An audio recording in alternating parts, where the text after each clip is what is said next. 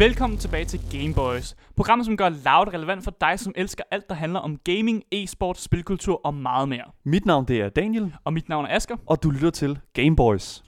Dagens program byder på et karakterspot af en af mine yndlingskarakterer fra en af mine yndlingsspilserier. Vi skal nemlig kigge nærmere på Handsome Jack, som er skurken i Borderlands 2. Ja, og udover det, så har vi altså endnu en gang stukket vores hænder ned i den her danske spilindustri for at interviewe en af de her personer, som gør vores interesse, nemlig spil, øh, til det, den er. Drivkraft hedder det her interviewsegment, og i dag der har vi Sune Køter Kølster til interview. Sune arbejder for Triband og har lavet musikken til blandt andet årets danske spil, som er What the Golf. Så bliv hængende. Velkommen til Gameboys. Men inden det, der skal vi altså ind i vores daglige nyhedssegment her, og den første nyhed, som vi bringer i dag, det er altså Apex og deres nye season. Det der er med Apex, det er jo altså, at øh, det er et Battle Royale-spil, ligesom så mange andre i den her genre. Men det Apex gør super godt, det er altså ligesom øh, de andre, øh, hvad kan man sige, Battle Royale-spil, er dog lidt mere karaktervenlig. Mm. Øh, og når jeg siger det, så mener jeg jo, at jeg føler, at det er lidt mere sådan øh, Øh, de går lidt mere ud af de her karakterer, som der er i den her verden, vi befinder os i. Og øh, det er altså overhovedet ikke anderledes end øh, alle de andre seasons, den her nye season, fordi øh, vi får en ny champion. Mm. Og altså, en season, hvad er det? Altså, det er svært at sådan definere, men øh, for hver gang, at øh, der er gået noget tid, og folk har fået lov til at spille nogle ranked spil, øh, og komme op i et vist niveau, så har folk øh, ligesom brug for at starte lidt forfra. Øh, og til det, der har Respawn, som øh, der laver øh, det her spil her, altså simpelthen formået at, øh, at sige, okay, vi sætter alle sammen tilbage, øh, altså i en interval, som er øh, relativt øh, kort tid, Øh, men alligevel lang nok tid til, at du ligesom kan nå at, at få, få komme godt op i rang, rangene der. Øhm, men det der også sker, når der, sådan, der kommer en ny season, det er altså, at vi formår at få en ny champion.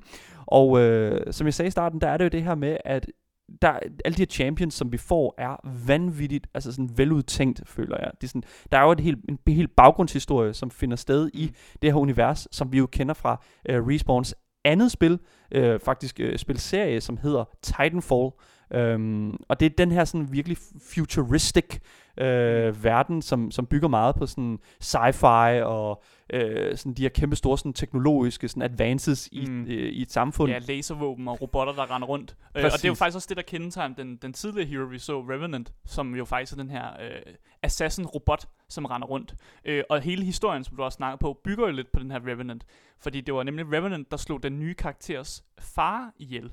Og den nye karakter hedder Loba. Loba. Ja. Øhm, det er en øh, kvinde, som øh, simpelthen har nogle fantastiske evner, hun kan formå, og ja, det, som, som det står her, så hedder det uh, The Translocating Thief. Um, mm. Og det betyder jo, at hun kan ændre sin position øh, på, på en, til en vis grad. Og vi har fået en trailer faktisk, som øh, viser lidt omkring, sådan, hvad de her evner går ud på. Um, hun har den her stav, som hun kan slå med, så jeg vist nok. Mm. Og så har hun det her device, som hun kan kaste ud, som gør, at hun kan transportere sig mellem øh, det her device, øh, ja. hun kaster ud. Ja. Vi har jo en anden karakter, som sådan til, til en vis grad øh, kan sådan bevæge sig usynligt igennem steder. Hun hedder Wraith. Øh, men jeg føler, at det her det er lidt mere instant. Og det synes jeg, det kunne være ret interessant i øh, Apex Legends, nemlig mm. på grund af, at øh, der er rigtig, rigtig meget sådan, alle karakterer har på en eller anden måde sådan en, øh, føler jeg, sådan en måde, hvor at de kan sådan bevæge sig uset rundt. Øh, der er en karakter, som har en grappling hook, som mm. han kan svinge sig for, igennem øh, luften, og så er der selvfølgelig hende Wraith, der kan øh, blive synlig og løbe hurtigt. Men det her med at bevæge sig øh, instant imellem to steder, det synes jeg er lidt, det, det synes jeg faktisk er rimelig fedt, øh, og vi har jo set det sådan lidt i forhold til sådan, øh, for eksempel Tracer i Overwatch. Mm. Jeg synes til gengæld, at, øh, at Apex er begyndt at have for meget fokus på de her karakterer, der kan bevæge sig hurtigt, øh, og, og den måde, jeg spiller på, det er ikke den spilstil, jeg kan lide. Jeg vil gerne have store, bulky personer, så jeg håber faktisk, at øh, næste person, de laver, måske bliver en stor, bulky øh, kvinde, ja. I, i stedet for at lave de her, de her karakterer, som er, som er gode til at bevæge sig rundt hurtigt. Ja. Altså, jeg, jeg synes, at det er fedt, at de vælger at sådan, øh, alligevel at lave noget sådan, altså, de tænker rigtig meget omkring, hvordan det her spil her kan blive udforsket yderligere. Mm. Og vi har rigtig mange af de her tunge characters allerede, føler jeg. Øhm, men jeg kan godt se, hvad du mener, og jeg er helt sikker på, at den næste, der kommer ud, nok kommer til at være en, en stor bulky, en stor bulky kvinde. øh, kvinde, ja.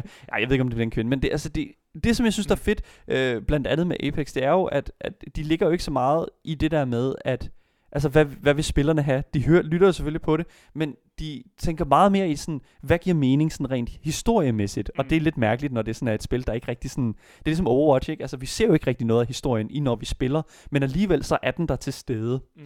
Det skal lige siges, at øh, den her Season 5, den kommer altså ud den 12. maj, mm. og der, øh, når det sker, så launcher den her nye champion øh, selvfølgelig med den nye season. Det er også vigtigt at sige, at Apex Legends er et gratis spil, så man kan bare downloade det og hoppe ind med sine venner, eller sig selv, hvis man har lyst til at spille det. Lige præcis. Man skal dog købe den her nye champion, men det tager altså ikke særlig lang tid at spare op til sin champion, og spillet i sig selv, og alle de karakterer, der allerede er der, er altså allerede super, super sjove. Den næste nyhed her på vores nyhedssegment, det er altså en spiltitel, som er på vej. Øhm, og den kommer fra udvikleren, der hedder Obsidian. Og hvem er Obsidian? Hvad har de ellers lavet, Asger? Hvem er, hvad? Altså, de er kendt for at have lavet Fallout New Vegas, som er en af dine yndlingsspil. Øh, og det er også et vildt godt spil, men de har også lavet det her spil Outer Worlds, som jeg er helt vild med, som ja. foregår i rummet og er mega fedt spil. Hvad er det for et spil, vi taler om her?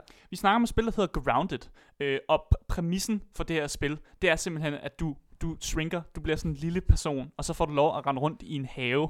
øh, og det har den her 90'er aesthetics, så man ser de her frisbees, og de her, den her baseball, og de her soda cans og juice boxes, som sådan har den her 90'er aesthetics over sig. Jeg elsker æstetikken i det her spil. Ja. Da jeg først så det, der var jeg virkelig sådan, what? Fordi at grafikken og den måde, som hele skaleringen fungerer på, fordi hvad, altså, du går ud i den her baghave, som ligner sådan en suburban, øh, lille, sådan, lille etplanshus, og det, som jeg synes, der er vildt fedt ved det, det er, at, at størrelsesforholdene er bare simpelthen så perfekte. Du føler dig virkelig som om, at du bevæger dig i den her baghave, men bare lige på størrelse med en myre. Mm. Og hele formålet med det her spil, det er jo at, at gå på opdagelse i den her kæmpe store baghave, og simpelthen opdage de her landmarks, som er placeret rundt omkring. Og hvis det er sådan, vi skal lige sådan prøve at gå ind øh, under nogle af de der landmarks, der ligger rundt omkring, mm. øh, så det første, jeg synes, der var mega fedt, jeg tror også, du nævnte det, Asger, den her juicebox. Ja. Øhm, du kan komme ind, og så finder du den her juicebox, og normalt, altså, som, som jeg læser det her, så det der sker, det er jo, at hvis du har en, en, en sådan en sugary drink, ikke? altså hvis du har noget, noget sukkerfyldt, hvad sker der så, hvis du lægger den ude i haven? Så kommer der jo myrer. Ja. Og du er jo den her lille dude, som kæmper for at, øh, du er blevet, ja, shrunk, shrunken down. Så du er næsten på størrelse med en myre, faktisk. Du er på størrelse ja. med en myre, og øh, du skal jo så, hvad, hvad kan man sige, øh, etablere dominans og finde ud af, hvordan du bliver stor igen i det her univers. Mm. Øhm, og det gør det jo åbenbart. Vi ved endnu ikke helt så meget omkring, hvordan du skal gøre det, men øh, i traileren, der får vi at vide, at det er det, der er sådan formålet. Øh, og det har noget med de her landmarks at gøre. Men lad os lige høre lidt af den her trailer faktisk. Øh, fordi at den er virkelig sådan øh, cinematography, øh, sådan rigtig filmisk. Men øh, I kan selv lige høre her. Oh, good! You are not dead! I will be helping you out today. First things first, you're not supposed to be here. Secondly, you are very, very, very, very small. Please refrain from panicking. Thirdly, the machine that could return you to your normal size is currently out of order. And everything in this backyard wants to, uh, eat you. Again, your tiny panic will accomplish nothing. Den her trailer, den viser os jo, altså, jeg ved snart ikke, hvad den ikke indeholder. Mm. Fordi den indeholder næsten alt det, som jeg elsker ved den her type spil. Base building, øh, PvE, øh, ud, altså sådan øh, exploration, altså hele den her sådan kreative del, men stadigvæk den her overlevelsesdel. Mm.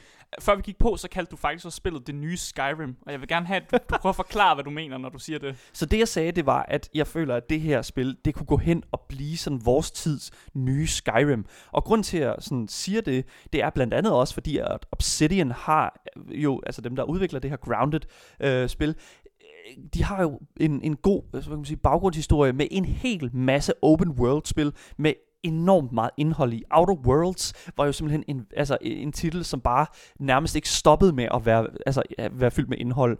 Øh, New, Fallout New Vegas, altså der var sindssygt meget indhold, og jeg tvivler bare, altså ligesom Skyrim kom ud i 2011, og den her verden bare åbnede sig op og revolutionerede den måde, vi sådan tænkte, øh, tænkte open world. Jeg kan bare se den her, øh, den her titel her gå ud og pille ved det format øh, på, en, på en helt ny måde.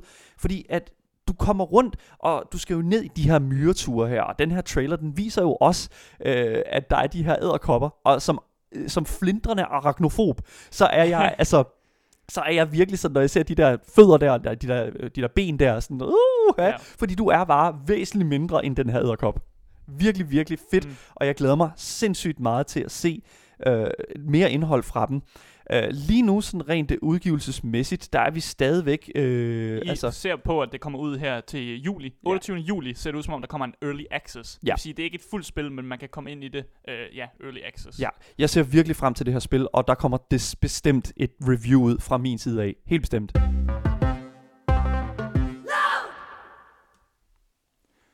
Du lytter til Gameboys.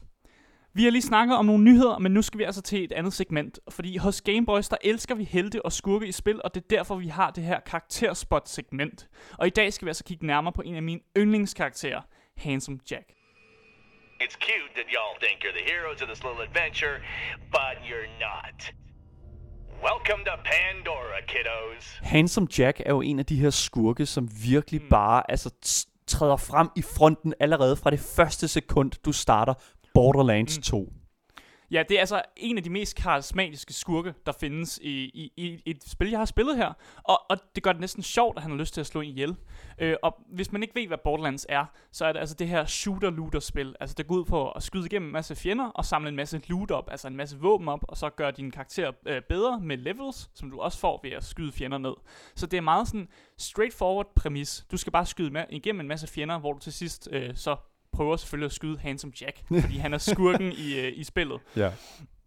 Men han er altså skurken i Borderlands 2, som er anerkendt som en af de bedste Borderlands-spil. Der er jo blevet lavet mange Borderlands-spil. Der er Borderlands 1, og så er der pre-sequel, og så er der Borderlands 3. Men 2'eren er den, som fansene, og også sådan, øh, generelt er set som det bedste Borderlands-spil. Jeg synes Borderlands 2 var altså den bedste Borderlands oplevelse, vil jeg mm. sige for mig. Altså jeg har både spillet pre-sequel 1'eren, jeg har også spillet lidt af 3'eren, og jeg må sige, bare sige 2'eren, den føles bare mere sådan afrundet. Mm. Og jeg kan ikke rigtig sådan, jeg kan ikke rigtig se, hvordan at, øh, jeg kan ikke rigtig se, hvordan at øh, Gearbox, dem der har lavet øh, Borderlands-spillene, har kunnet sådan oppe den her, sådan, den her karakter, den her skurk her på en anden måde, øh, end de har gjort.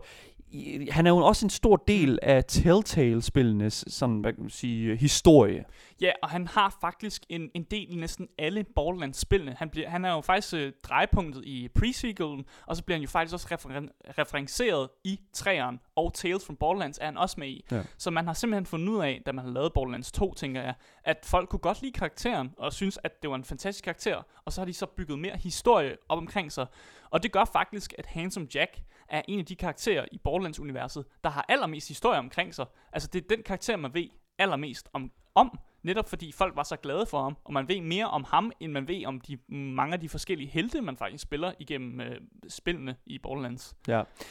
Der er stor dynamik i hans karakter, mm-hmm. føler jeg. Hvis det er sådan, at man skal kigge sådan karakter analytisk på ham, altså så tager han jo rigtig, rigtig mange spots af, hvordan man sådan skulle altså, analysere sådan en karakter. Mm. Der er jo mange, der måske vil sige, at han er meget rund, at han har den her sådan kompleksitet i, hvem han er, fordi han udvikler sig rigtig meget i løbet af spillene, fordi du kommer jo faktisk til at også at arbejde sammen med ham. Ja, og det er jo faktisk også sjovt, at han er så rund en karakter i et spil, som faktisk prøver at lave den her stil, hvor karaktererne ikke behøver at være runde. De må gerne være todimensionelle, fordi det er sjovt. Det er den humor, som Borderlands prøver at bygge op, med, med at tingene er så todimensionelle, at det faktisk er sjovt. Men så er Handsome Jack jo faktisk den eneste karakter, som er virkelig, virkelig rum, og som rummer rigtig meget personlighed. Øh, og, og det synes jeg seriøst, man skal give øh, kredit meget til voice-actoren, der laver stemmen til Handsome Jack, fordi langt størstedelen af tiden, der ser vi jo faktisk ikke Handsome Jack, i toeren i hvert fald. Mm. Der hører vi bare hans stemme over sådan en, øh, en, en stemme i dit hoved, eller det er sådan en pige, jeg ved ikke, hvad det hedder. Man får, man får ligesom, øh, man får hans stemme, i, øh, der, der kommer over sådan et system. Noget kan høre. ja, noget, noget kommunikationshalløj. Ja, præcis. Ja. Og det er der, man hører det meste af ham. Og man kan faktisk i stemmeføring, som den her voice actor har, der kan man jo høre, om Handsome Jack han er vred, eller hvilket humør han er i. Og så kan man også høre den her lidt, in, sådan, han er jo lidt insane, altså lidt, lidt gag i låget. Og det kan man høre i stemmeføringen. Og det Ja. synes jeg er fuldstændig fantastisk. Og det er selve, altså sjælen i, hvorfor Handsome Jack er så dygtig. Og nogle gange kan man jo, kan man jo faktisk sidde og høre på de her voice lines, og bare være sådan lidt, wow, der er altså en, der har virkelig sådan bare ramt næven af, hvad han som Jackson skal, skal, skal gøre Ja. ja. som karakter for en. Jeg kunne virkelig godt tænke mig lige at prøve at afspille et, øh, et lydklip fra en af de her sådan, voice lines, som Handsome Jack han leverer. Og det er en voice line, som øh, altså, fortæller lidt omkring sådan, hans øh, metodiske fremgang, når han skal løse problemer. Og øh, det kommer her. I will pay you to kill yourself. I've got a perfect spot all picked out for you. And you don't want to? That's fine. Call the Hyperion Suicide Prevention Hotline and you'll get nothing. But if you want a huge reward, you jump off that cliff and become my bitch. Take your time. Ja, altså logikken er jo flawless, ikke? Altså nej, altså han har jo en han har jo den her sådan problemløsnings øh, mindset, som hedder mm. jeg kan betale mig for alt. Ja, ja præcis. øh, men også lige for, for bare lige få det ud der. Øh, voice actoren hedder Damien Clark, og han er en fabelagtig voice actor, og har også lavet stemmer til andre karakterer. Han øh, voice, øh, voicer vist også sin karakter i Apex Legends faktisk. Okay. Øh, Mirage, tror jeg, det er Mirage. han, som du ikke er så glad for faktisk. Okay, så det der er problemet med Mirage i Apex Legends, vi har jo talt lidt Apex i dag, så det passer nok meget godt ind, mm. men det der er problemet med Mirage, det er, at han har den her sådan meget sådan, det er ikke så meget de voice lines, han giver, det er mere mængden af dem, mm. og mere sådan, den, vi får meget den samme hele tiden, og det er det, der er problemet. Men det, der, det, det som der er forskellen på, mellem Mirage og Handsome Jack karakteren, det er, at Handsome Jack, han har konstant noget nyt at sige, mm-hmm. og det er altid noget vanvittigt, altså mærkeligt, og ja, jeg ved det ikke, altså stemmen giver virkelig noget personlighed til sådan agendaen, og det klarer, altså, det klarer han virkelig, virkelig godt. Mm-hmm. Og man kan jo også se, at, at Handsome Jack netop er den runde karakter, fordi han har en masse drømme og en masse ting, der har gjort, hvorfor han er den skurk, han er. Og der er faktisk mange, jeg havde nemlig en samtale med, med en fan af Borderlands, som påstod, at Handsome Jack er helten i de her spil, og at han også er helten i toeren, men det er bare fordi, han er, der er så mange ting, der har formet ham. Øh, og, det, og det for eksempel er det, da han har den her tragiske oplevelse, hvor hans øh, datter dræber hans kone, og det hører man om i Borderlands 3, og man hører jo også om, hvordan han bliver forrådt af sin fløjt og sit team, og det gør han ligesom i pre-sequelen. Og derfor er det, det er grunden til, at han ikke stoler på nogen, og det er jo også grunden til, at han ligesom har lyst sin datter, øh, jeg ved ikke, det er en spoiler alert, men han har ligesom lust sin datter inden, fordi hun er en siren, øh, som har ved et uheld kommet til at slå konen ihjel, og så er det faktisk for en beskyttelse for hendes, for hende selv, men også for, altså for sig selv, Ja. at han har lyst hende inden, og det er jo hele grundlaget for, at det, han har gjort de her måske lidt lede ting, man så finder ud af, han har gjort øh, senere i Borderlands 2. Ja. Der er st- stor historisk, mm. Altså sådan, øh, altså, ja, ændringer og dynamik i, den, altså, i hans udvikling. Øh, og- og det fede ved, ved en held, det, og det tror jeg også, jeg sagde ved en af vores første karakterspot, det er, at jeg elsker, når jeg kan relatere til en held og forstå, hvorfor han er nået hen til, hvor han er. Fordi ondskab, det kommer jo ikke bare ud af det blå. Ondskab, det er noget, der skal gro. Mm. Ja, præcis. Og der, det er jo den her, den her verden, man er på, Pandora, den her planet, man er på, er meget usiviliseret, og der er rigtig mange banditter og rigtig mange monster, og rigtig meget sådan kaos og anarki. Men man ser faktisk en, en by, der hedder Opportunity på et tidspunkt i toren, som faktisk er den eneste by, som er civiliseret. Og, og det er jo en by, som er bygget op af Handsome Jack, så nogle gange kan man godt spørge sig selv sådan, okay, er han virkelig så slem? Fordi han har jo faktisk, øh, han har jo faktisk succesfuld, succesfuldt lavet et, et sådan et samfund på den her Ja. planet, som er totalt fyldt med kaos og anarki, og så har han alligevel formået at gøre det her, så er han alligevel så dårlig, som I tror, han er. Jeg kan godt lide at, sådan at lave sådan en kobling imellem Handsome Jack og Joker for eksempel. Fordi Joker, altså hvad kan man sige, Batman øh, skurken, jeg tror alle har set den nye film med Joaquin Phoenix. Øhm, men Joker er jo også et element af det univers, som han er placeret i. Og øh, der er jo mange, der sådan siger, at hvis det er, at du har... Øh, på, grund af reglerne for eskalering, altså det her med, at øh, det samfund, som Gotham er i, øh, den dynamik, som, som Gotham befinder sig i, øh, og det stadie, øh, så, er det, så er det næsten et given, altså det, det sker uanset hvad, at der vil dukke en karakter op som den her, til ligesom at øh, til ligesom at befri det fra, øh, fra, fra det, det er i. Ikke? Og mm. det synes jeg altså, kan vinkles rigtig, rigtig meget over på Handsome Jack.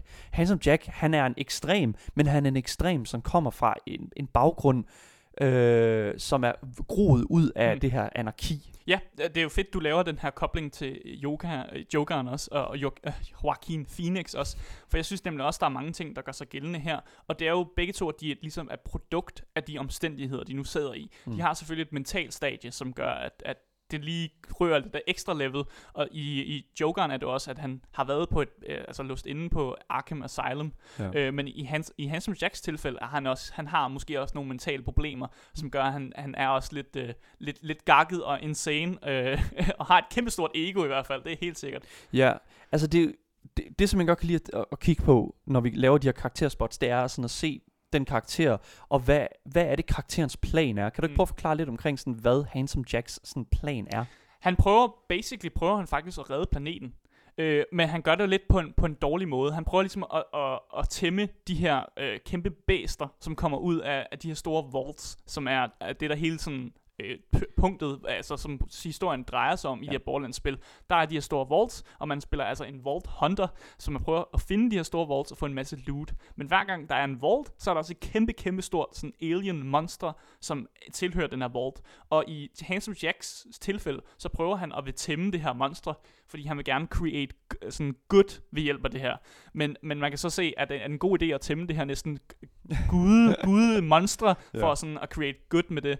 Det er selvfølgelig sådan et punkt, man kan diskutere til ret lang tid, tror Ja, jeg. lige præcis. Jeg ved ikke, jeg føler, at hvis vi kigger på for eksempel Handsome Jacks sådan udseende, Mm. der, øh, til dem, der ikke sådan har set Handsome Jack før, så er han jo den her sådan, øh, altså han ligner en normal fyr, bortset fra, at hans øh, ansigt ligner en, øh, altså det ligner, at det sådan er hæftet på mm. igen, en ting, som Jokeren i Batman også har gjort. Mm. Og jeg kunne godt tænke mig, hvad er grunden til, at vi, øh, at, at vi får vi nogensinde en, en, sådan en grund til, at hans ansigt er sådan ligner, det hæftet på?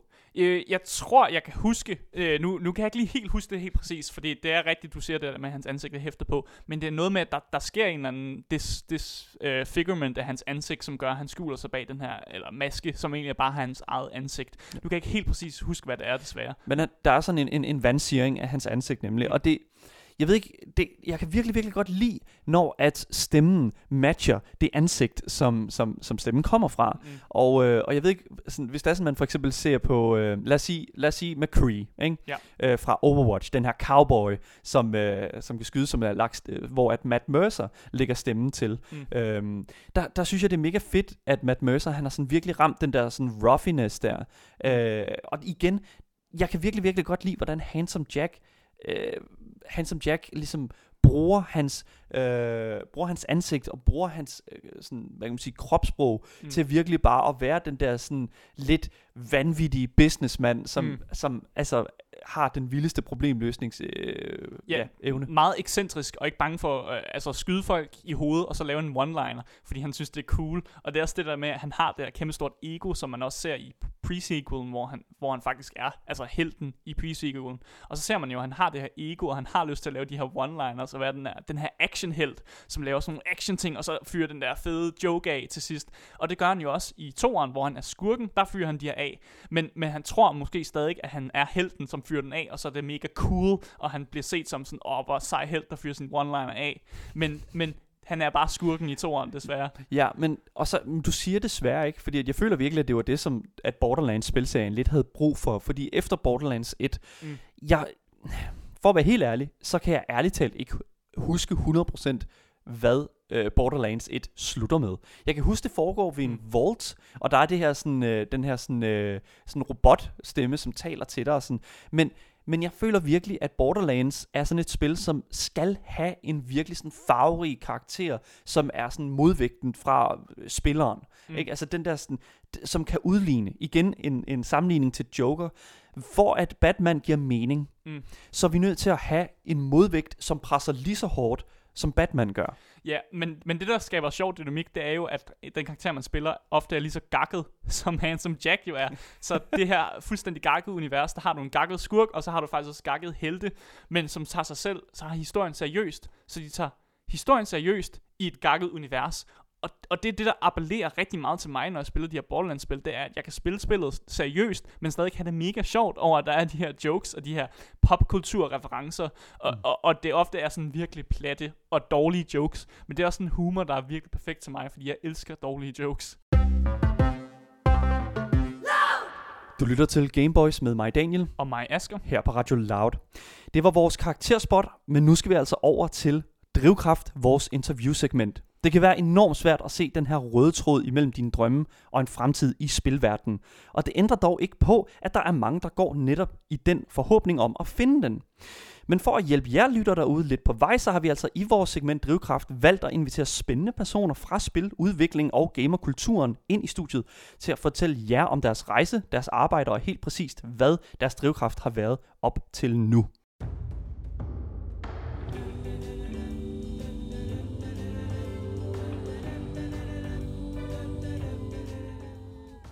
I dag har vi Sune Køter Kølster parat på telefonen. Og Sune han arbejder altså på lydsiden i spilindustrien. Og har blandt andet haft en musikalsk finger med i spillene Keyboard Sports og årets danske spil What the Golf. Velkommen til programmet, Sune. Tak skal du have. Ved du hvad, Sune, kan du ikke øh, prøve at fortælle vores lytter lidt omkring dig selv? Hvor, hvor kommer du fra? Jamen, øh, jeg er komponist, og jeg kommer fra København. Og jeg har øh, øh, arbejdet med musik øh, mere eller mindre øh, konstant de sidste 20 år. Øh, jeg har studeret musik på forskellige måder, blandt andet en, en øh, master i, øh, i filmkomposition fra Konservatoriet i Esbjerg. Så har jeg spillet en masse punkmusik.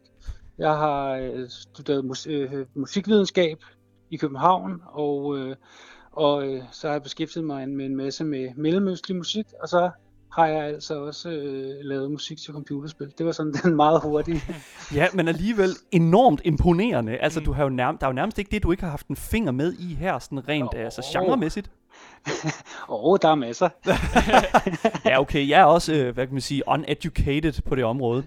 øhm, jeg kunne godt tænke, ved du hvad, jeg, kunne, jeg kan rigtig, rigtig godt lide, at du siger en masse punkmusik. Mm. Fordi Han at, sagde X-punker faktisk. Ja, Men- okay, ja, for nemlig, der er ude i, øh, ude i æderen, øh, der har vi hørt lidt omkring, at du er ex-punker. Ja. Øh, kan du ikke prøve at fortælle lidt omkring din sådan, tid i det, i det miljø? Jo, uha. Jamen altså, og det, er jo, det, er jo en, det er jo en lang historie, kan man sige, og, og, og øh, jeg ved ikke, om den er sådan, øh, altså selvfølgelig er den slut sådan øh, overordnet, men, men, øh, men alligevel så, øh, så er det jo alligevel noget, der, der bliver ved med at hænge ved, og jeg vil sige for eksempel, at, at øh, hele, der er rigtig meget af min approach musik og til, til komposition og alt muligt, som, som er som, som, som nedstammer fra min, fra min tid øh, som punker og min tid i ungdomshuset. Øh, øh, for eksempel sådan hele den der måde at gå til tingene, hvor man, hvor man lidt selvom at man ikke helt ved, hvad man har gang i, og, og sådan, så gør man det alligevel. Øh, hele den der øh, DIY approach med, øh, altså do it yourself, at man ligesom Øh, man ved ikke helt, hvordan man sætter en koncert op, men man gør det bare alligevel, øh, og så ringer man rundt til nogen, og så går det hele nok. Og den approach, synes jeg egentlig, jeg har sådan, taget med mig i det, i det meste af det, jeg laver, og også i mit professionelle virke, at jeg godt nogle gange kan tænke sådan, okay, hvordan fanden skal jeg lige første gang, for eksempel jeg indspiller med et symfoniorkester eller et eller andet, men så, så er det jo bare noget med at sige, okay, jeg har noget her, jeg ikke aner, hvordan jeg gør, men så må jeg jo finde ud af, hvordan jeg gør det, og så må jeg jo bare prøve, øh, og, og, og, og øh, ja, det, det, det, det er så det, jeg har, jeg har gjort øh, rimelig meget. Men altså, det har jo alligevel, altså, det her, det, fordi det synes jeg er mega fedt, for det er også det program, øh, programmet her, eller segmentet her, Drivkraft, det handler om, nemlig det her med, altså, hvordan er det, at vi, vi driver os selv øh, ud, i, øh, ud i alle de her situationer, hvor vi, ja. Ja. vi kommer lidt i knibe, ikke? øhm, men, men altså, jeg kunne godt tænke mig, øh, jeg kunne godt tænke mig at vide sådan, altså, den her altså, uddannelse, altså, du talte lidt om det i starten her, altså, da du startede på de her uddannelser her, altså, var det, var det virkelig med, at du skulle sådan, altså, var det til at, at ende op i øh, spil, øh, altså, du kan sige, spilkomponistverden?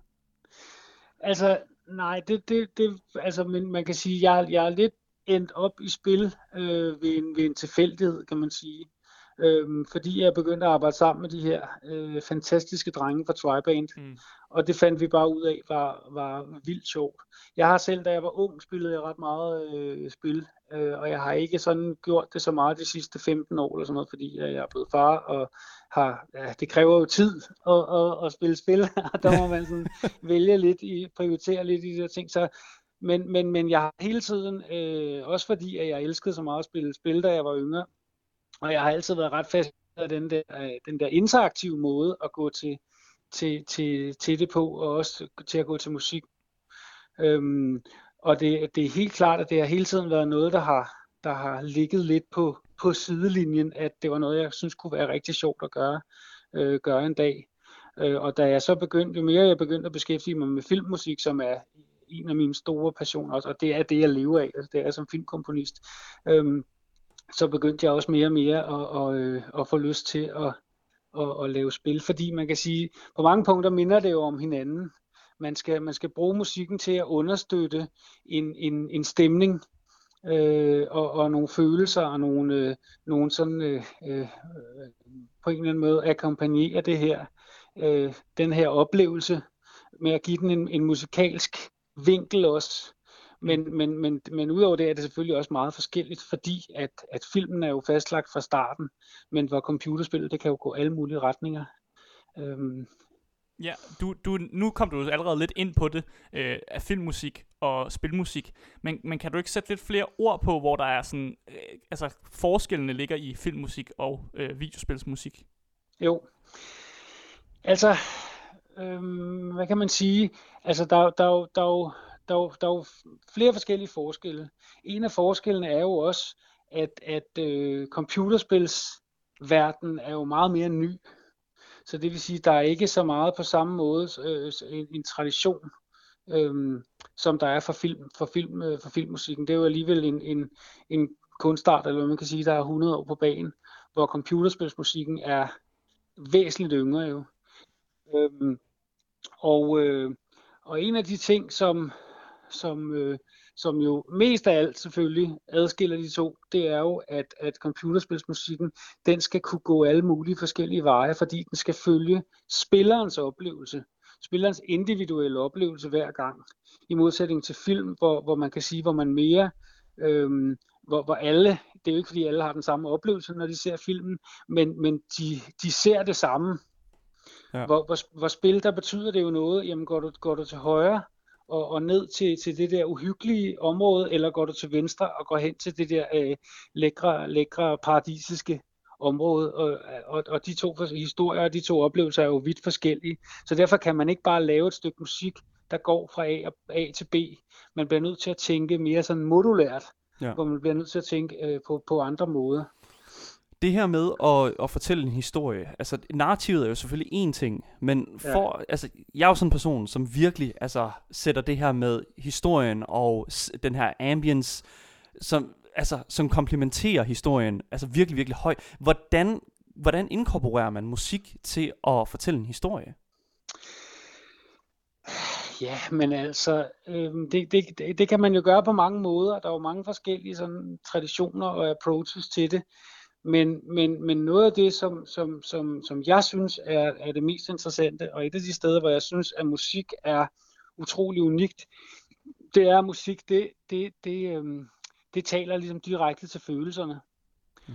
Og, og, og det vil sige, at man kan gå ind og, og, og, og også vise noget af det, eller understøtte noget af det, som måske ikke er i, i, i nødvendigvis er i billederne, eller er i det visuelle, eller så man, så man kan gå ind og, og, og understøtte historien emotionelt. Så det mere handler om ikke så meget om, hvad vi oplever, men hvad vi føler, imens vi oplever det. Okay. Ja, fordi det er nemlig, når jeg sidder og spiller øh, et spil som for eksempel Life is Strange, så, altså, så bliver der tit sådan, sat den her setting med at tage nogle valg, og så vælger de at putte sådan et, en musiker på, som for eksempel Sufjan Stevens, som jo er den her meget bløde kunstner. Så altså, der er virkelig det her sådan der er virkelig det her med, at de, de, de skal virkelig tale sammen. Mm. Øhm, ja. kunne, kunne du prøve at komme sådan lidt ind på, hvordan du sådan, altså, du sagde, at det skete lidt ved et tilfælde, det her med at havne i den her branche, men kan du prøve sådan at åbne lidt op omkring, hvordan du kom til at arbejde sammen med, med de her triband øh, her? Ja, altså jeg tror, at, at, at det startede med, at jeg begyndte at, jeg, jeg var til sådan nogle kurser igennem min komponistforening. De havde nogle, øh, nogle kurser, øhm, sådan lidt øh, små højskoleophold-agtigt med Thomas Berchi blandt andet, øh, som har lavet musik til, til Hitman og, og, og, og nogle af de der store, store spil. Øhm, og der blev jeg, øh, der, der var jeg på det kursus og fik ligesom ret meget blod på tanden i forhold til de ting, øh, man kunne. Der, der, der kiggede vi meget på sådan et program, der hed WISE, eller W øh, WISE, som er et, jeg tror det er, er det et dansk program, jeg er ikke helt sikker, jeg mener det er et dansk program, øh, men det, jeg er ikke helt sikker på det. Øh, men i hvert fald, det er ligesom sådan en, en interaktiv øh, sequencer, altså det vil sige, en, ligesom man, man sidder og arbejder normalt med forskellige, øh, altså musik, med musikken øh, på computer, så sidder du her og arbejder det, men i et, i et rum, som er lavet, er lavet som sådan en stor database, men hvor du kan, hvor du kan, kan øh, arbejde med det interaktivt. Ja. Og det, det var ligesom den konkrete, det, det konkrete redskab der, og lige pludselig den verden, der åbner sig op, når man begynder at få sådan et værktøj i hånden der. Altså det var nok det, der sådan virkelig, virkelig gav mig blod på tanden, hvor jeg kunne se mulighederne i det. Øhm, og så kendte jeg øh, Rune Drevsen fra Triband, øh, kendte jeg i forvejen sådan i, i kunstverdenen. Øh, han, ham og hans kone øh, havde sådan et øh, galleri, der hed Galleri Rumkammerat i gamle dage, hvor mig og min kone kom øh, meget, og min kone, øh, hun er billedkunstner og animator, så hun øh, havde også udstillet der og sådan noget, og der lærte vi dem at kende. Og, øh, og så var det ligesom, så begyndte vi at, så begyndte han at lave computerspil, og og så en eller anden dag, så spurgte han, om jeg ikke kunne tænke mig at komme til møde derinde, fordi de havde det her spil, de ville høre, om jeg havde lyst til at arbejde med på, som hedder Keyboard Sports. Ja, lige præcis det her, øh, det her det, Keyboard Sports er jo den her titel her, som sætter dig, øh, altså ja, den tager dit keyboard, og så er der jo alle mulige forskellige interaktioner, når du trykker på de her ja. knapper her, og får dig til at ligesom at, du skal måske krydse en vej, og så har du sådan linjen fra A til, til Ø på det danske keyboard, og, øh, og skal ligesom undgå biler og sådan noget ved at trykke på de her knapper her. Ja, ja altså man skal ligesom se, det, det er et spil, hvor konceptet er, at keyboardet er ligesom en iPad. Altså at hvis du trykker op i venstre hjørne af keyboardet, så trykker du, så, så går du op i venstre hjørne af skærmen. Øh, og, og, og, og så er hvad hedder det, så skal du ligesom, og det er jo en helt ny måde at navigere på. Men der havde de så lavet det her adventure-spil, som, som er sådan, og de, altså Triband er jo geniale på den måde, at de spil, de laver, det er jo sådan nogle, det er jo, det er jo humor, mm. på, oh, på ja. enormt højt plan. Fordi, øh, eller lavt, eller det ved jeg ikke, på mange planer. og, og, og det, er, det er ligesom, de, altså, og de er, jo sådan, de, er jo, de er jo sindssygt intelligente, de der drenge. Ikke? Så, så det er jo sådan noget, de elsker jo netop at lave sådan noget humor, der, der går på enormt mange planer. Og hele det her keyboard sports, der var det sådan noget med, uh, have a cup of tea, og så skulle man trykke på T-tasten, ikke? og, og uh, enjoy the cozy space, og så skulle man trykke på space, og så var der en sofa og sådan Altså alle de der gags, og det er jo også det, som What the Golf er fuldstændig fuld af. Ikke? Ja. Øhm, og så er det sådan et, med, med, hvor, man, hvor, man, øh, hvor man følger ham her, hovedpersonen, der så skal, skal, skal lære keyboard sports. øh, og som, som, som ligesom skal lære, og han, er, han har sådan en, lidt, sådan en mester, sådan lidt uh, Master Yoda-agtig, der skal lære ham de her ting, og så kommer han igennem alle mulige strabasser. Men det, der er enormt sjovt, det er, at spillet det går igennem virkelig mange forskellige mærkelige øh, trips. Altså det starter sådan lidt, lidt øh, sådan orientalsk, netop sådan noget øh, karate kid-agtig setting, og så lige pludselig kommer han ud på sådan et, øh, bliver han dopet og kommer ud øh, på sådan øh, en fly, et fly, der er ved at styrte ned, og så skal han stå på ski, og så skal han altså hoppe over en lavapøl, og så, altså der er, sådan, der, der er virkelig, virkelig mange ting. Og det, der var så sjovt med Tribane-drengene, det var, da, da vi så skulle snakke om det der spil, så sad de og de var sådan meget entusiastiske, og så var de sådan, vi vil gerne have, det starter med sådan lidt, sådan lidt, uh, sådan lidt oriental uh, karate kid-agtig stemning. Så skal det gå over, så får så sådan noget meget, meget hurtigt bebop jazz, der hvor han løber over, hvor han løber over vejen, og så, så, så, kommer, så bliver han dubbet, og så kommer, så kommer han op i det her fly, der forestiller vi er sådan lidt Bernard Herrmann-agtig South by Southwest uh, orkestermusik, uh, og, og, så kommer han igennem alle de her ting, og så skal vi ende med sådan et, uh, sådan et stort dødsmetal-klimaks. um, og, og kan du ikke også lige lave en, en sang, som er sådan lidt meatloaf-agtig. og jeg var bare sådan, hell yeah. men altså, okay. Men det var altså, lige mig. Hvordan, hvordan går man til den op, arbejdsopgave? Altså, hvordan, hvordan, hvor starter man? ja, ja, jamen altså, jeg tror, jeg startede, jeg startede ligesom fra begyndelsen. Jeg, jeg, jeg arbejdede mig fremad, som om det var en film. Og så var det klart, så, så, så, så var det jo noget med at tænke hele tiden på, hvordan kan jeg lave et environment, hvor, hvor, hvor du det kan enten tage dig 30 sekunder at gennemføre banen, det kan også tage øh, to minutter eller fem minutter, hvis du lige skal have en kop te, og du skal have noget musik, som, som, som, som, som ikke driver dig til vanvid, men samtidig øh, er præsent eller hiver dig ind i stemningen og det der. Og så gik jeg ligesom bare i gang med at, at for det første skrive musikken sådan, som, som jeg plejer, men så hele tiden have for øje det her med, øh, hvordan det kunne være interaktivt. Og for eksempel så det endte faktisk med, at jeg spurgte, jeg sagde, der, der, de, da de spurgte om det der Bernard Herrmann-agtige orkestermusik, der, der, der var jeg sådan lidt, øh, ja, det vil jeg godt, men jeg kan ikke fordrage sådan noget sample orkester. Så, så øh, hvad hedder det, så hvad gør vi? Øh, og, så, og, og så havde jeg faktisk, jeg har været nede i Makedonien og indspillet med orkester dernede, så jeg ved, at man kan købe en times indspilning dernede for sådan noget omkring 9.000 kroner eller sådan noget. Så det er ligesom til at, mm. til at, at, at, at betale. Ikke? Men så har man kun en time fra det øjeblik, de får noderne på podierne, til du går ud igen med harddisken. Ikke? Mm. Du, du snakkede lidt om, uh, om, at der er enormt meget humor i de her spil. Men, ja. men hvordan, hvordan, laver man, hvordan får man humoren ind, ind i, i, i musikken? Jamen, altså det er virkelig noget, det, det, altså det, det er mere held end forstand, tror jeg. øhm, fordi at, øh, at, at øh, det er så sjovt, fordi jeg har hele vejen igennem min, øhm, min sådan musikalske karriere, der har jeg altid fået at vide, at, øh, at jeg ikke øh, kunne finde ud af at lave humoristisk musik. Men, men, øh, men på en eller anden måde, så har jeg det, den, her, den her humor, som, som, som Triband de har, den har på en eller anden måde passet ret godt med min. Så, så, så på en eller anden måde, så jeg har hørt mange gange nu, fra, sådan efter, specielt efter What the Golf kom ud, øh, folk, der synes, det var det sjoveste soundtrack, de nogensinde havde hørt og sådan noget. Og, og jeg var bare sådan, okay, stå, nu har jeg hørt det med. Jeg kan simpelthen godt lave, lave sjov musik. Det, det er meget svært for mig at, at, øh, at svare på, vil jeg sige. Jeg, jeg bliver nødt til at vide, hvem, hvem er det egentlig, der synger det der What the Golf, som man sådan hører under hele spillet? Ved du, det er mig. Det? Er det dig? Det er mig. Kæmpe applaus. Ja. Kæmpe, jeg, kæmpe, oh, well.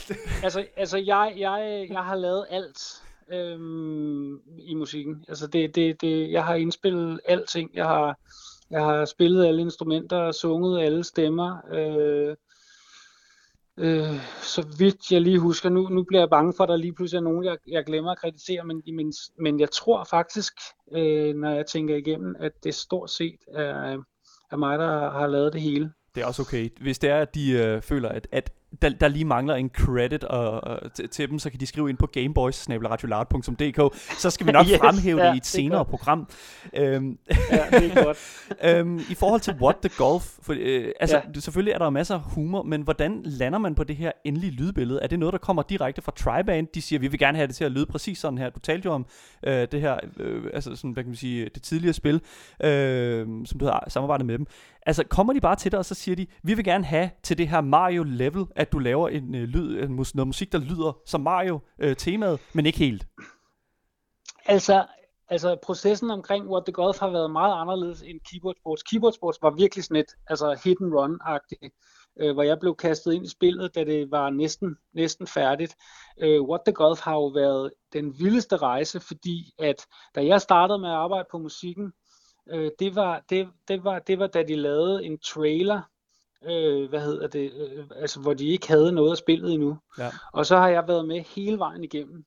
Og jeg kan huske, at det startede med, og det har jo også udviklet sig fra, at det var en idé om sådan et, et meget mindre spil, og meget mere sådan bare sådan for sjov-agtigt.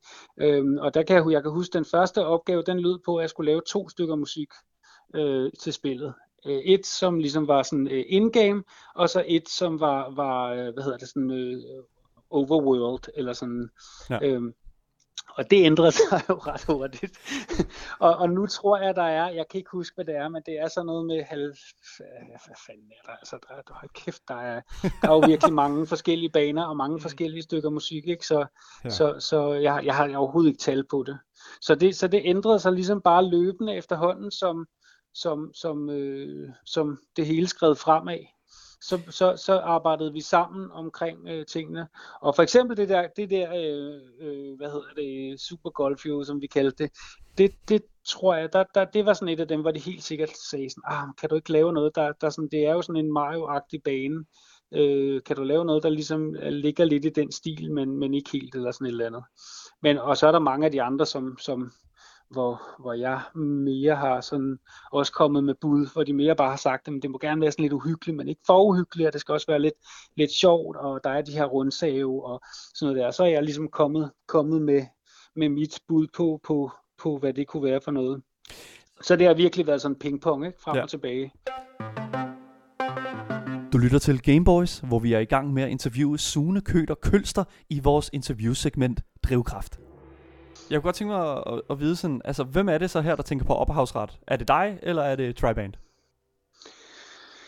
Øhm, altså ophavsretten i computerspilsverdenen er jo virkelig, virkelig mærkelig, fordi det er jo sådan en, en fuldstændig klondike øh, Wild West. Øh, altså, der, der, der er ligesom, der, altså for eksempel, hvis, når jeg laver noget musik til, til, øhm, til film og sådan noget, så er der jo Koda, der er jo NCB og de der ting. Ja. Og der er, der er computerspilsbranchen er stadigvæk så ung, så der er ikke kommet nogen standarder i forhold til de der ting.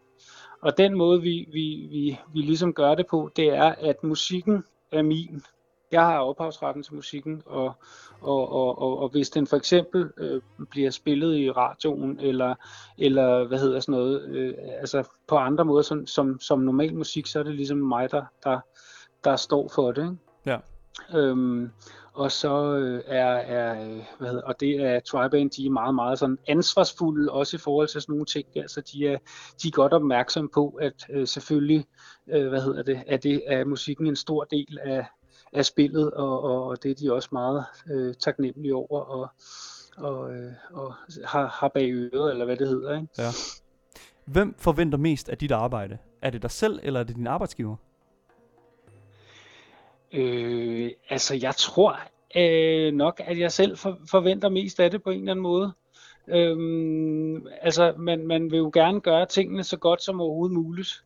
Og, og jeg vil sige, at, at hvis, hvis din arbejdsgiver forventer mere af dit arbejde, end du selv gør, så, så kan det meget let blive lidt problematisk. Mm. altså det, det, er jo, det, er jo, det, det er sådan et, et, et, et samarbejde, som, som, øh, som måske, øh, hvad hedder det, ikke, ikke holder så lang tid. Men, men jeg vil sige, man, man skulle gerne, øh, man skulle gerne være, være den, der, der, der, der satte sat, sat barn højt, ikke? fordi øh, ellers så kan det blive lidt tungt måske, øh, samarbejdet. Og jeg, jeg har det sådan, jeg er ikke, øh, altså det er ikke fordi, at jeg synes, det jeg skal lave, øh, skal være helt perfekt, eller sådan et eller andet. Altså også apropos det der, for at vende tilbage til, til DIY-approachen, og jeg kan godt være sådan ret gunslingeragtig, sådan lidt hurtigt skyde nogen ud, eller nogle skud ud til siden, og finde på et eller andet, øh, og bakse det sammen, og, og, og, og så selvfølgelig, så går jeg lige to skridt tilbage og kigger på det, og, og så finder jeg ud af, hvad der skal fikses, så bliver jeg sådan lidt mere pragmatisk omkring det der, der først var meget intuitivt eller sådan noget. Og så, og så arbejder jeg mig ligesom frem til, at jeg synes, nu, nu, øh, nu, er, det, nu er det sgu fedt det her. Og så, og så sender jeg det afsted, ikke? Ja. Og altså, så er der jo den der lange sådan, forventning om, altså får du noget feedback tilbage, sådan, ah, det er super godt, ah, det kunne godt lige være, være ændret her, eller... Ja, ja, der, der, er, der er jo masser af, af, af pingpong frem og tilbage. Øh, hvis der, det kan enten være sådan nogle helt konkrete ting, øh, og, og, og, det kan, og, og, og det kan også være sådan lidt mere generelt. Nogle gange er det også sådan, åh, vi synes virkelig ikke, det passer det der. Det har ikke, det har ikke, været, det har ikke prøvet så mange gange. Det kan godt være, at der er en bane eller to, ikke? Hvor, hvor, hvor man har prøvet sådan noget der. Men som regel så er det sådan noget med, ej, det er virkelig fedt, kan du ikke fremhæve det der, eller kan man måske ikke hvad hvis der også, altså du ved, sådan noget der, ikke? Og, så, ja. og som regel, og det er jo det, de, de fede samarbejder, det er jo dem, hvor man så sammen, altså når der kommer rettelser, så finder man frem til noget, der er endnu federe. Så det vil sige, så er det ligesom, øh, så, så, så højner samarbejdet bare kvaliteten. Så alle de rettelser, jeg får, det er bare nogen, der gør musikken federe. Og sådan har jeg det egentlig rigtig meget med Triband, og det er jo super, super fedt. Ja. Øhm, I forhold til sådan altså dit arbejde og sådan din dagligdag og sådan, altså føl, lige nu, altså jeg, jeg ved selvfølgelig ikke, sidder du og arbejder på, en, øh, på, en, på noget produktion lige i øjeblikket? Nej, altså, altså man kan sige, at øh, min hverdag er helt klart øh, blevet sådan øh, ændret sig ret meget. Jeg havde en, en stor øh, spillefilm, jeg skulle have gået i gang med, som blev nødt til at stoppe optagelserne midt i det hele. Ej. Øhm, hvad hedder det, så, og, og det er jo klart, det, er jo, det, det sætter jo det hele fuldstændig, okay, shit, hvad sker der nu? Ikke? Ja. Øh, og, og, så håber man selvfølgelig, at det, at det bare bliver udskudt, men man ved det jo ikke, Nej. fordi øh, det, det, det, det kan jo være, være, være alle mulige, altså det kan jo, det kan jo gå i alle mulige retninger, og der kan jo være firmaer, der, der øh, går nedenom og hjem, og altså det, man ved det ikke. Nej. Men, men, men jeg tager det egentlig bare sådan meget roligt, og hvad hedder det, øh, og så få, prøver jeg at fokusere på en masse af de ting, som jeg så måske ikke normalt har så meget tid til, øhm, øh, og, og få skrevet noget, noget øh, altså jeg har altid haft det sådan, imellem de betalte opgaver, så har jeg altid produceret noget. Ja. Så på den måde, så er det ikke så meget anderledes for mig, fordi jeg har tusind projekter liggende i skuffen, som jeg, som jeg, som jeg bare ligesom øh, går i gang med. Ja. Øhm, Vil du, vil du sige, altså i, i lidt i, i samme øh, tone som, øh, som det vi snakker om nu, altså vil du sige sådan, du generelt i din sådan, rejse op til at skulle arbejde i sådan spilindustrien blandt andet, har sådan mødt modgang? mm, altså, det, det, hvad, hvad, hvad er modgang, ikke? Altså, Ja. det, det, det, det, det, er jo, det er jo svært, fordi, fordi altså, man kan sige, alt arbejde er jo, altså, altså, man kan sige, man skal jo arbejde hårdt for alting. Og det har jeg også skulle for det her, og man kan sige, de første mange, mange, mange år, hvor jeg for eksempel lavede musik til film, der så jeg ikke en krone. Øhm, fordi at, at sådan er det, fordi så er det skolefilm, og de har ikke nogen penge, og, og, og så kan man ligesom enten sige ja eller sige nej. Og jeg har aldrig haft det der sådan med, at øh, jeg vil kun lave noget, hvis jeg får penge for det. Og, og jeg har ligesom bare, jeg, jeg synes det er meget sådan konkret. Der er et, et, hvad kan man sige, sådan et vækstlag eller et eller andet af folk, der ikke har nogen penge, men alligevel laver alle de her ting. Og det er jo bare helt fantastisk. Ja. Og det var jeg en del af i mange, mange år, øh, før, jeg, før jeg begyndte at, og, og før det begyndte at rulle, og jeg begyndte at få, altså lave spillefilm og, og, og komme til at lave ting, som, som altså, hvor, hvor, det var, hvor, der var, hvor der var løn i det. Ikke? Må jeg, må jeg lige stille et, øh, et måske lidt off-topic spørgsmål? Men Ja. hvis du nu kunne få lov at lave musikken til et hvilket som helst spil øh, derude, hvilket spil vil du så vælge? Åh, oh, altså jeg tror, jeg, jeg, har, jeg er sådan en sokker for, øh, for middelalder, øh, øh, middelalderspil. Sådan, Øhm, så ja, altså jeg, jeg, jeg tror helt klart, altså et af mine største for eksempel yndlingssoundtracks i hele verden, det er Rosens Navns soundtrack af, af James Horner. Øh, altså filmen Rosens Navn. Ja. Øh, og, og jeg har altid haft sådan en, det, det der, det der øh, jeg er også gammel rollespiller og sådan noget, ikke? Så, så hele det der, øh, altså at lave sådan en sådan en rigtig epic middelalder, middelalderspil, det, det, det, det vil jeg synes var rigtig, rigtig sjovt. Det er jo en af de her sådan genre, hvor der er sådan, at man... Altså, vi, vi har blandt andet set altså, musikken i, i spil som for eksempel Mordhav eller øh, Kingdom Come Deliverance, og der er altid sådan et... et der, der er alle de her, de her gamle old-time folk øh, instrumenter. Altså, hvordan er det at, altså, at, at tage sådan et... Altså, er det noget... Det her med at tage et nyt instrument op, som du måske ikke har så meget erfaring med, er det... Ja, nu antager jeg selvfølgelig, at du ikke har erfaring, men, men altså... Øh, er, det, er, det, er det noget, man bare gør?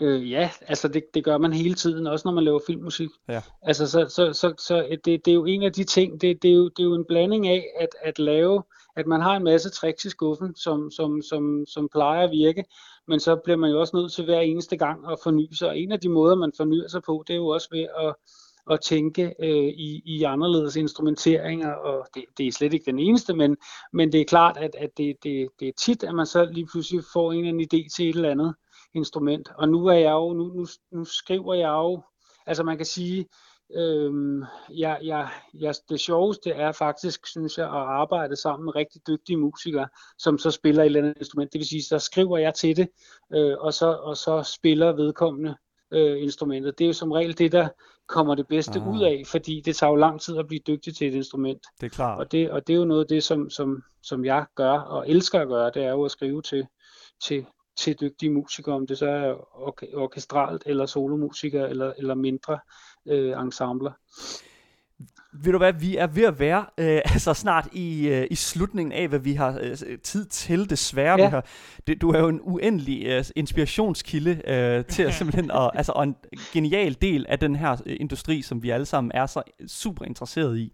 Ja. Men for lige sådan at stille dig et aller, aller sidste sådan konkluderende spørgsmål. Ja. Hvad vil du sige, der var sådan din absolute drivkraft, altså igennem, altså fra, fra hvor, da du startede i den her industri til, til nu? Øh, ja, nysgerrighed og kærlighed, tror jeg, Fedt. Fedt. på en eller Det anden er måde. næsten helt poetisk, ikke? Ja. Ja. Ved du hvad, fantastisk. Ved du hvad, øh, Sune, tusind mange tak, fordi at du ville deltage. Det har været en fornøjelse at tale med dig. Selv tak. Det var en fornøjelse at være med. det var sjovt. Og det var Sune Køter Kølster, og hvis du har lyst til at høre hans musik, så kan du altså høre det i spillet What the Golf, og det kan vi bestemt anbefale herfra. Vanvittig fed interview. Jeg elsker drivkraft, fordi man får virkelig jord under neglene, hvis man virkelig graver ind i folks sådan personligheder. Du lytter til Gameboys her på Radio Loud. Det er alt, hvad mig og Asger vi havde planlagt for i dag. Det har været en fornøjelse at sende for jer. Hvis I har noget at fortælle mig og Asger, noget I gerne vil have bragt frem ud igennem æderen, så kan I altså skrive til os på gameboys eller til Louds egen Instagram-profil, som er radio.loud.dk. Du har lyttet til Gameboys med mig, Daniel. Og mig, Asker, Tak fordi du lyttede med. vi ses.